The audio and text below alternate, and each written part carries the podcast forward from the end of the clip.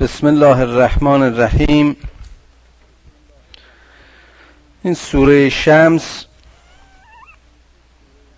باز هم یکی از سوره های مکی است یعنی از سوره هایی که در همون نخستین سالهای بعثت رسول اکرم صلی الله علیه و آله و سلم در مکه بر او نازل شد. آهنگ سوره مشابه است با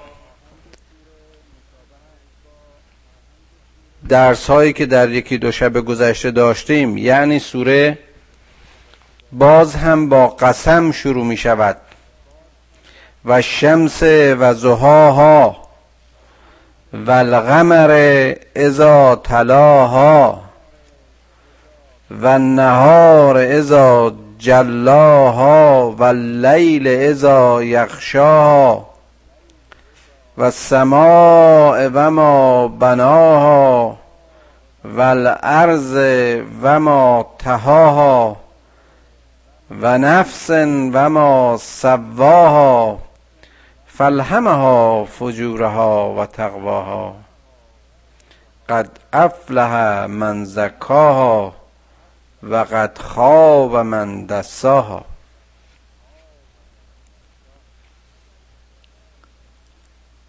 اگر به خاطرتون باشه در ترجمه و تفسیر سوره های قبل مثل سوره فجر و یا سوره بلد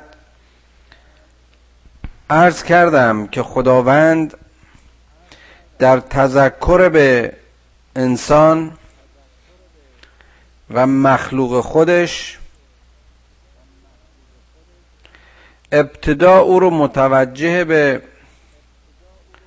محیطش می‌کنه. متوجه به پدیده هایی که در اطراف او هستند. و این تذکر و توجه سبب می شود که انسان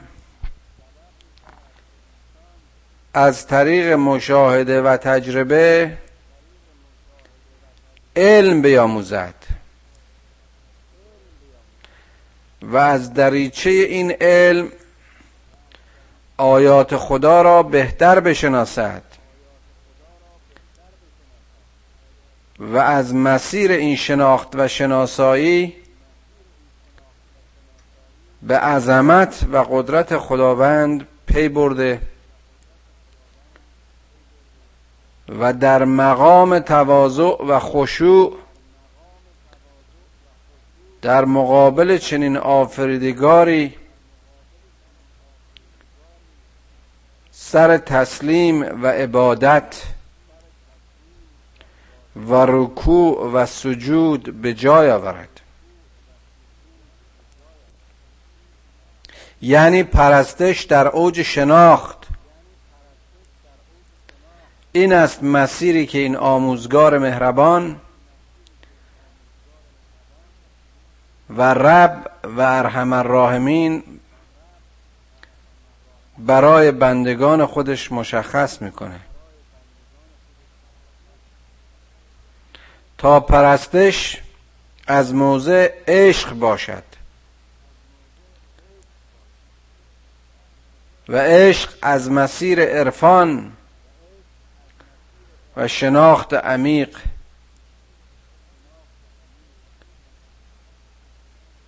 و این است روش قرآن.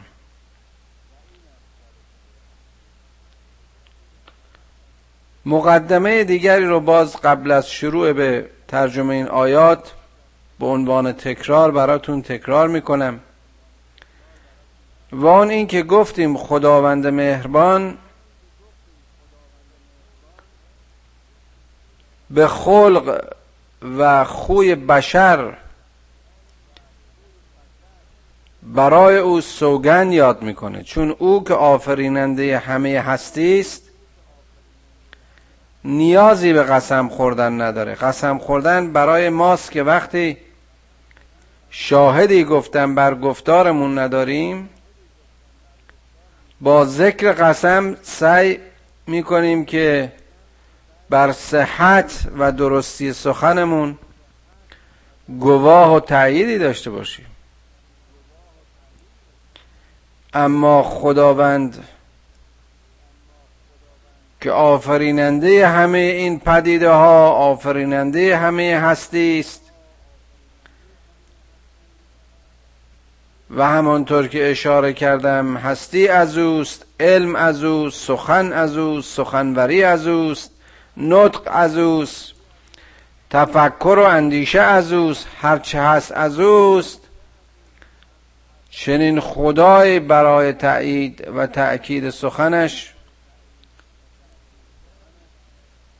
و باوراندن اون به بشر احتیاجی به سوگن ندارد. اما حالا که برای تأکید و برای تشویق به شناخت تشویق به تحقیق برای بشر سوگن یاد می‌کنه او رو همونطور که عرض کردیم ابتدا به پدیده های فیزیکی اطرافش متوجه می‌کنه و نهایتا به درون و ذات انسان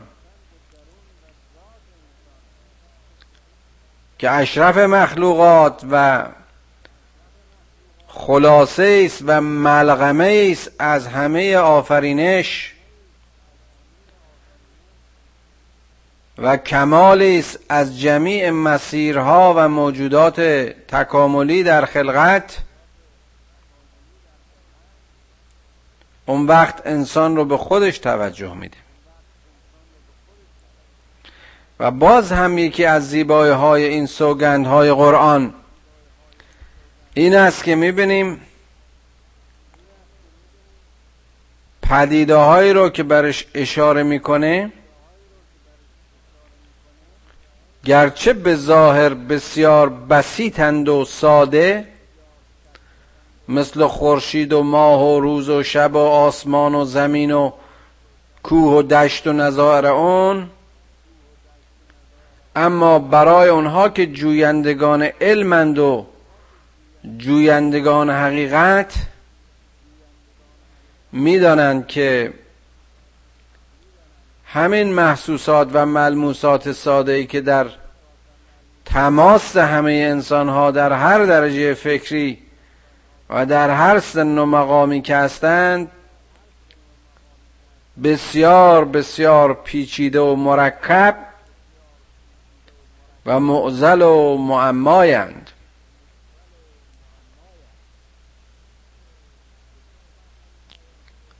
هرچه بیشتر در این آیات قرآن دقت می‌کنید و هرچه بر روی این کلمات تعمق و تفحص می‌کنید اون وقت زیبایی های دیگری بر شما عرضه می شود می‌بینیم این پدیده هایی که انتخاب می‌کنه خدا به ظاهر پدیده هایی هستند در تناقض با هم بر ضد یکدیگر. اما ذره اندیشه و تفکر به یکتایی و یگانگی و وحدت هستی و وحدت این پدیده ها پی خواهیم برد. قسم به خورشید.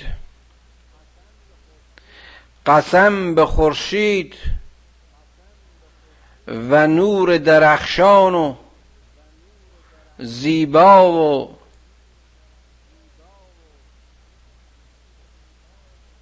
جهانگیر او. قسم به آفتاب در شعاع با عظمتش. قسم به ماه. قسم به ماه. که رهروی از و بازتابی از نور خورشیده است.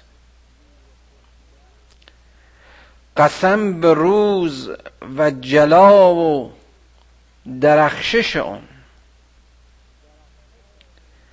قسم به شب و تاریکی و عمق ظلمت اون قسم به آسمان و ستونها و ساختار و ترکیب اون قسم به زمین قسم به زمین و همه اون وسعت و گسترش اون. قسم به نفس قسم به روح قسم به ذات و اون چه که آن را در تعادل و سوا و تصاوی قرار می‌دهد. قسم به تقوا قسم به نفس نفس لوامه. فلهمها فجورها و تقواها. قسم به همه اون رفتارهای فسق و قسم به همه اون زایده های تقوا و پاکی و خلوص. همه این قسم ها برای تأکید و تأکید بر این دعایه است که حالا خواهیم گفت. یعنی این هشت مورد سوگند که در واقع ترکیبی از چهار سوگند متناقض بود. چهار جفت متناقض به ظاهر متناقض در طبیعت بود. یعنی خورشید و ماه شب و روز آسمان و زمین. و نفس و عمل که چی؟ قد افلح من زکاها. که به تحقیق اونها که تزکیه پیش کردند اونها که پاکی سرشت و پاکی نفس رو از مسیر تقوا جستند و آیدشون شد اونها رستگار. و قد خواب من دستاها. و شکست خوردن. کسانی که به فسق و فجور پرداختن. یک کمی بهتر قبل از اینکه به سرعت از اینجا رد شیم در این آیات تعمق کنیم.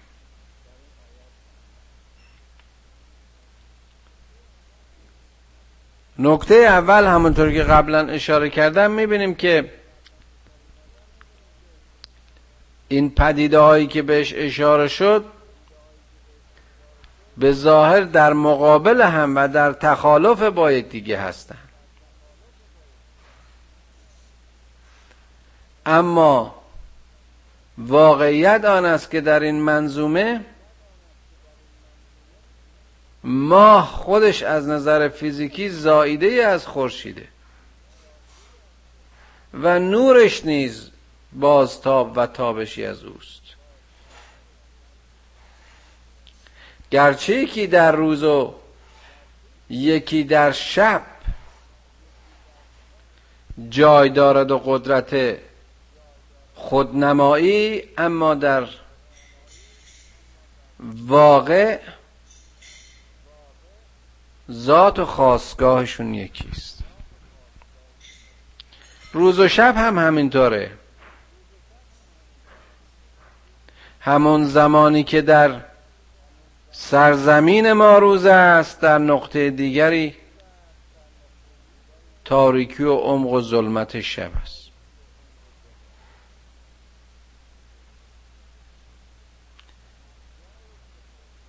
شب جایی است که خورشید حضور نداره. تاریکی اونجاست که نور نیست و الا هرچه هست نور است.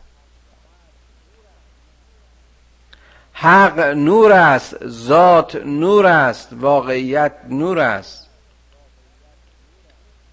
غیبت نور تاریکی است.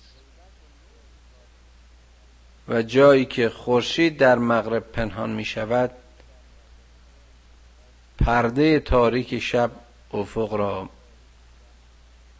می پوشاند و بر قش و عمق و تاریکی او هرچه خورشید از افق به دور میشه افزوده میشه. آسمان با عظمتش با رفعت و ارتفاعش با همه کهکشان هایی رو که در بر می‌گیره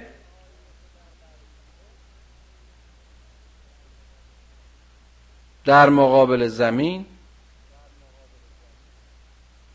اگر خوب اندیشه کنی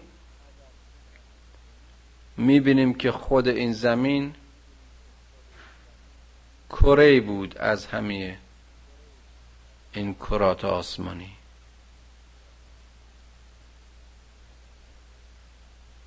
از نظر فیزیکی بسیار بسیار کم مقدارتر از بسیاری از کرات و کهکشان های دیگه. اما در اینجا آدم در اینجا آدم رشد کرد و تکامل یافت.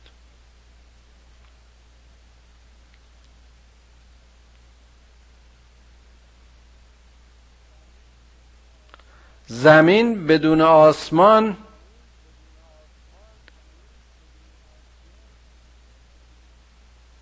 قادر به ادامه هستی نیست.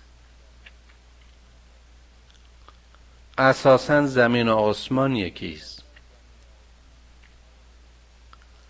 آب و اقیانوس ها تبخیر میشه. به فضا و آسمان میره. دوباره به زمین برمیگرده. زمین رو رشد میده. یخجال ها و جویبار ها و رودخانه ها رو ایجاد می‌کنه. دوباره به اقیانوس برمیگرده. و این سیکل و دور بسته همچنان ادامه پیدا می‌کنه. و زمین و آسمان دائم در ارتباط و در وحدت و یک پارچگی در حرکتن. و نظیر این سیکل ها و این دایره ها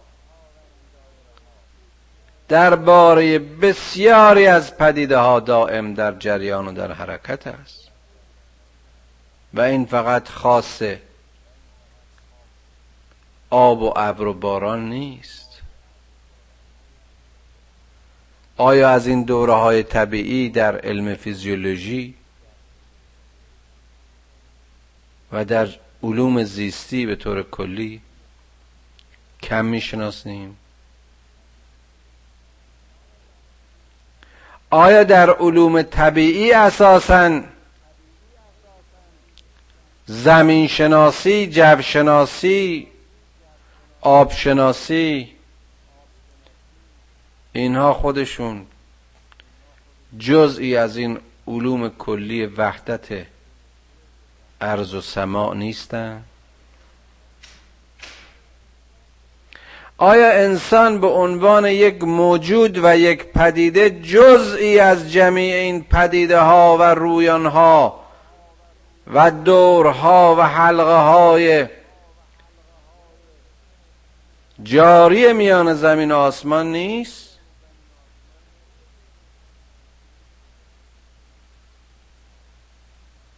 آیا تمام اعمال بشر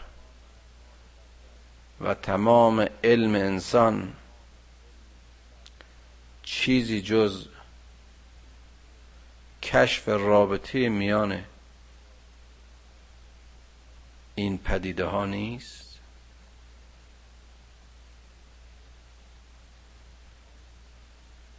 آیا تمام تلاش انسان و عمق علم و دانش انسان شناختی محدود از این پدیده ها و کیفیات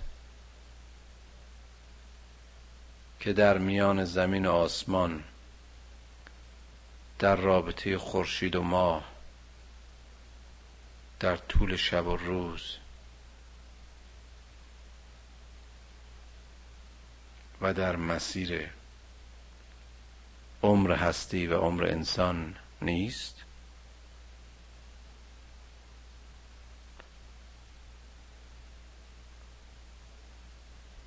آیا فجور و زشتی ها اشتباهات و خطاهای انسانهایی نیست که از هدایت به دور افتادن؟ و آیا تقوا همون عاملی که نفس را به تصویه و تصویه یعنی صفا و مساوات یعنی پاکی و خلوص. یعنی هدایت شده. یعنی رستگار شده.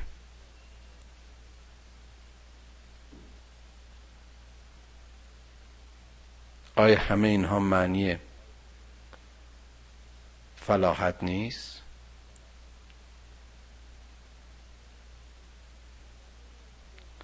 همه این سوگندها رو خداوند یاد کرد برای ما. ای انسانی که از مسیر مشاهده و تجربه این پدیده ها صاحب علم میشی و اگر این علم تو در مسیر عقیده تو باشد تو رو هدایت خواهد کرد.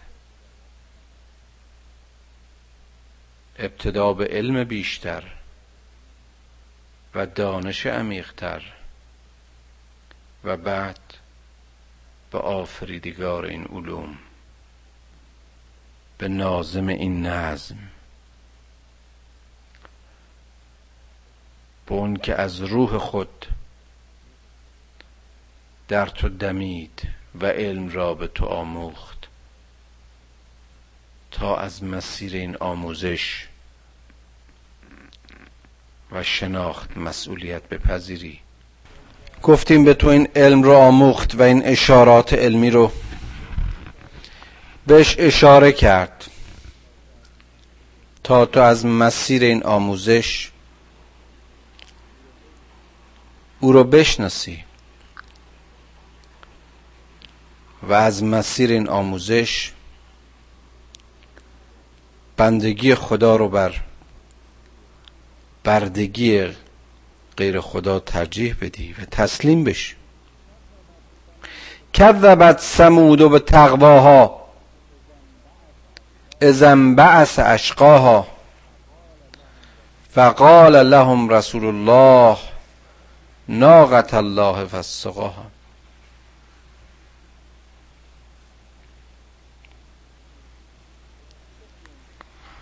گفتیم باز این از شیوه های قرآن است که پس از اشاره به پدیده ها و محیط اونچه که در ورای ماست ما رو متوجه خود می‌کنه و درون و نفس می‌کنه. و پس از این مشاهده و بررسی محیطی و جغرافیایی و شخصی و نفسی گسترش می‌دهد این انذار و تذکر رو به نسل ها و به عصر ها یعنی انسان رو به مطالعه و بررسی تاریخی سوق میده و متوجه می‌کنه. و نظیر این شیوه رو در سورای قبل دیدیم. اینجا باز تکرار میشه.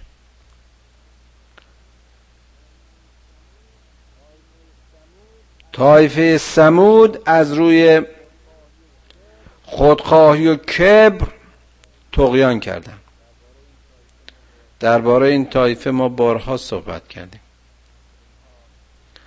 اینها مردمان متمدنی بودند مردمان قدرتمندی بودند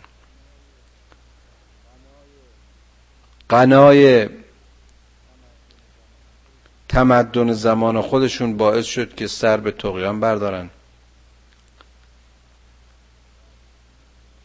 و از فرمان خدا سرپیچی کنن. اینا پیغمبر خودشون رو همطور که دیدیم و قبلا اشاره کردیم دروغ پنداشتن کذبش کردن.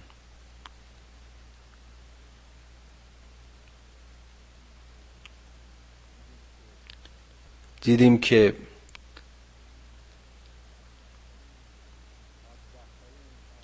بدبختترین اینها علیه این رسول و خلاف امر اون ناقه رو که آیت خدا بود دنبال کردن.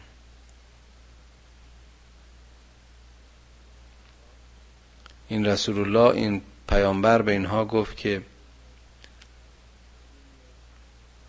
این یک نشان و آیتی است از خدا.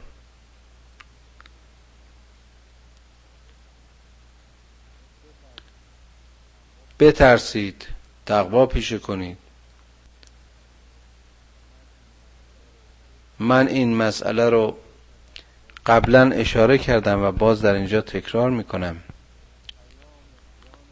پیام و جان پیام همه پیام آوران این بوده که تقوا پیشه کنید. بنده خدا باشید. و بنده و برده غیر خدا نباشید. این نسخه و فرمول خوشبختی و سعادت و هدایتی بود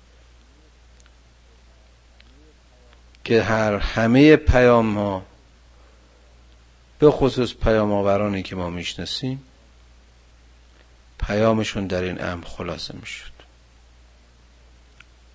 اما این طایفه کز برزیدن کز ورزیدن و اون ناغه رو به جای اینکه سقایتش کنن و آبش بدن و سیرابش بکنن امری بود که از طرف خدا به اونها نازل شده بود.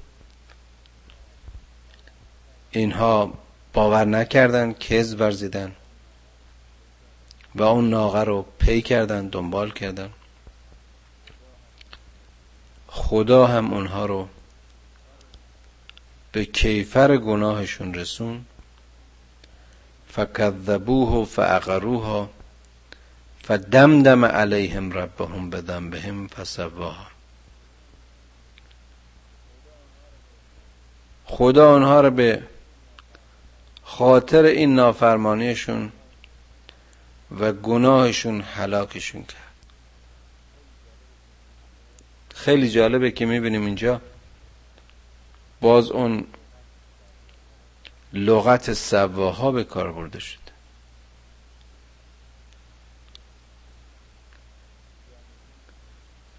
یعنی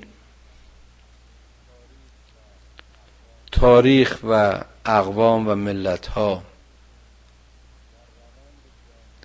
و روند جامعه جامعه نیز. از همون روند نفس و شخص و فرد پیروی می‌کنه. همانطوری که برای نفس انسانی و روح و روان فردی. نفس لوامه لازم بود تا اون رو به تقوا و دوری از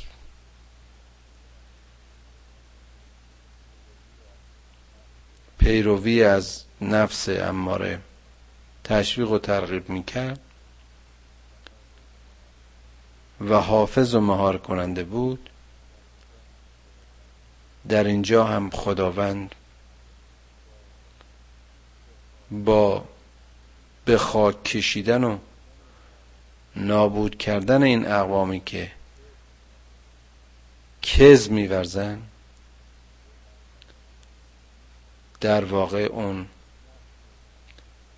نقش تصویه و یا تصفیه نفس رو در روح و روان اجتماعی جوامع به انجام میرسونه. ولا یخاف عقباها. و خداوندی که نظم هستی از اوست نظام هستی از اوست و هر چه هست از اوست و عملش از موضع شناختی جهانی است. شناختی است که همه پدیده ها رو در کنار هم و در رابطه هم می‌شناسد. خوفی از این عاقبت این امر ندارد و نخواهد داشت. لا یخاف عقباها. ما یک کاری که می‌کنیم از اونجا که دیدمون و درکمون و حواسمون محدوده. حتی در مواردی که همه و یا جمیع جوانب رو به قول خودمون رعایت می‌کنیم که اون رو به بهترین انجام بدیم هیچ وقت از نتیجه اون اطمینان کامل و جامع نداریم. اما عمل خدا چنین نیست. لا یخاف عقباها.